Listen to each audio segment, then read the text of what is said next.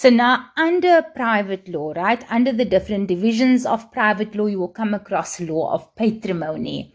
And patrimony is all about your means, right? Those things that that belong to you, right? The things that is at your disposal. And it's how you regulate the relationship between yourself and those things that belong to you. And of course, if we think about things belonging to us, the first thing that we think about is property law. And under property law, you will learn about law, you will learn about things as in what actually constitutes something that amounts to property under the law. And you will learn about movable property and you will learn about immovable property. And you will learn how movable property is defined as movable property because it is property where you can pick it up from one place and you can move it to another place without that property being injured in the process, right? So if you're busy studying introduction to law and you have your textbook in front of you and you're studying in the front room, but you want to move to the room, you're capable of picking up that textbook and moving from the front room to the room. And therefore, you're capable of doing that without damaging the textbook in the process. Then that textbook constitutes movable property. It is your movable property. Now, when we're talking about immovable property, it's a hot topic in South Africa because when we're talking about immovable property, uh, the most popular form of immovable property would be land, right? We're talking about land because land is a fixed. You cannot pick up land and move land from one place to another, obviously, right? So we're talking about land and we're talking about houses attached to the land where things are fixed. So if we're talking about Wendy houses, right, we're talking about a house that you are able to pick up from one section of land and move to another section of land without damaging, then we are talking about movable property.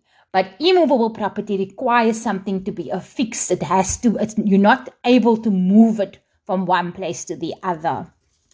And under property law, you will law, learn about real rights, right? And real rights are rights that you enjoy over your property and or over property. And one example of real rights is ownership. And that's the strongest real right that you can get when you learn about law of property. It's the most comprehensive right because it gives you the right to do most things, right? So you are able to sell your property, you are able to loan your property, you are able to Take your property to the side of the road, be it your textbook or laptop in the example, and you're able to leave your property out on the side of the road because you enjoy the right of ownership and the right of ownership is the most comprehensive right that you can that you can have and enjoy in the context of the law of property. So the other law that falls under the law of patrimony is the law of succession and the law of succession is all about who inherits and what do they inherit. So you're talking about scenario where someone is deceased, someone passed away, and the question arises, but this person has all of these assets. Who gets all of these assets, right? And you'll learn about concepts like testate succession and intestate succession. And testate succession will apply in those instances where there's a will and the person can say, I leave my entire estate to my daughter, or I don't like my daughter and I've disowned her so I leave the entire estate to my son, right? In that case, in testate succession, then it, everything will accord in accordance with the particular will that the person has drafted up.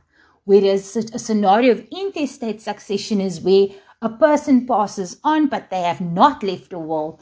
And in that case, there's an entire system of rules that have evolved in our common law around how the system of law of succession will work and in those instances, who gets what? What do the children get? What does the spouse get? And how much do all of them get in the, in the event that the person dies intestate, right? They do not leave a will.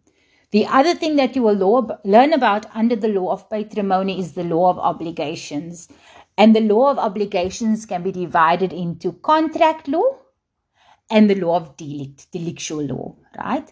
And we're talking about contract law. The reason why it's the law of obligations is because people enter into an agreement. It can be a written agreement or it can be an oral agreement. People enter into this agreement parties and these parties agree that one person will have a certain right and the other person will have a certain responsibility. So one person will be able to demand that the other person perform in accordance with the contract. So it's contractual law because there's an obligation that is imposed on one of the contracting parties under the contract that they have concluded with each other.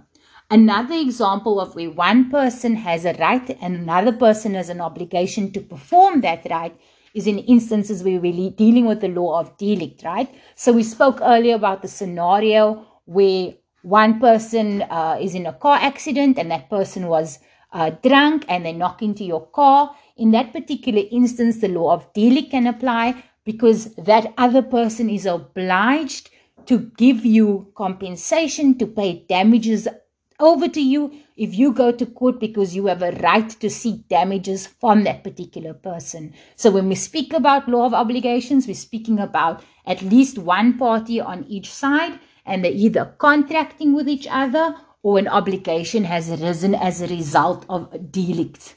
So the main difference between delict, which is where there's a wrongful act that someone commits against you and you're able to claim damages from them, versus a contract is that in, in a contract there will be an agreement, but when it comes to a delict, there will be no agreement, no drunk person agreed to knock into your car, right?